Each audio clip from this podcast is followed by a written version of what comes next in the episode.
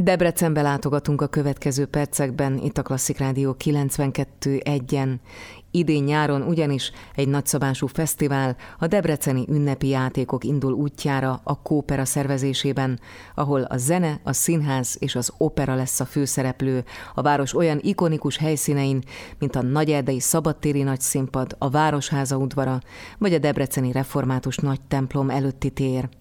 A tervek szerint a fesztivál hosszú távon a régió kiemelkedő nyári zenei esemény sorozatává válik, és hozzásegíti Debrecent ahhoz, hogy a térség kulturális fővárosává váljon, valamint a Kárpát-medencei szereplőket összefogó programsorozattal olyan összművészeti bázis szülessen, amely nemzetközi szintűvé emelkedik, ugyanakkor megismerteti a sajátos helyi kulturális értékeket. A 10 napos fesztivál programjai között igazi csemegéket talál minden zenekedvelő. A könnyed nyáresti kamarakoncerttől a Virtuózok Kamara Együttessel, a Bartók Bélának emléket állító Kékszakállú herceg vára szenírozott operakoncerten, és a Bánk Bánon keresztül Boncsér Gergely önálló dalestjén át a 100 közreműködőt felvonultató Hungarikum gála koncertig. Dr. Vadász Dánieltől, a Kópera alapító igazgatójától, zenei producerétől azt is kérdeztem, a kelet-magyarországi régió kulturális értékei, művészei, zenei közösségei hogyan kapcsolhatók be az esemény sorozatba. Azt hiszem, hogy a nyári forgatagban, augusztus második felében már megszoktuk, hogy a világszeme a világkarnevál okán Debrecen felé irányul,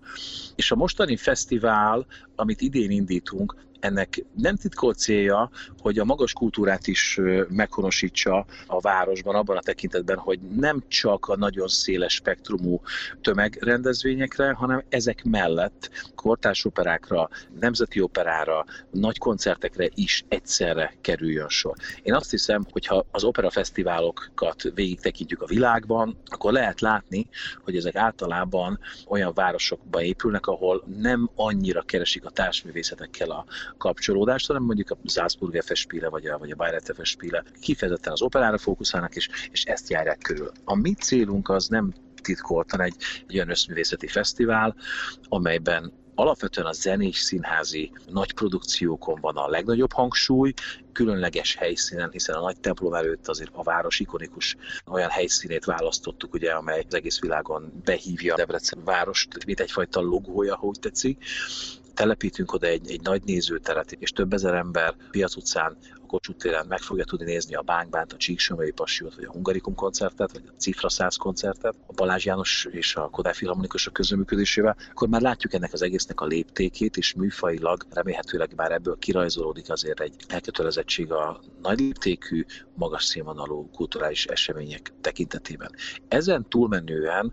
úgy hozta az élet, hogy a nagyerdei színpadon például Rost Andrea és a Hadzsezben crossover produkciója fog helyet kapni,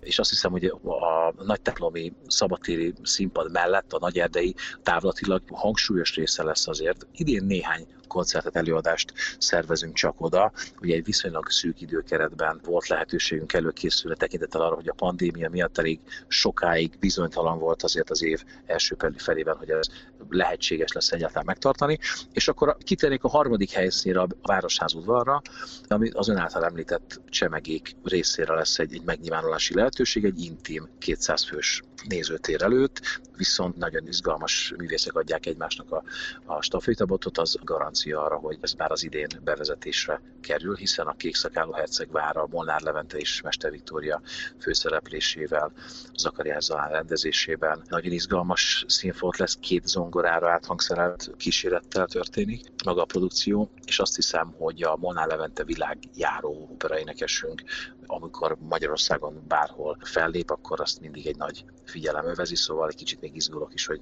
beférnek-e annyira, amennyire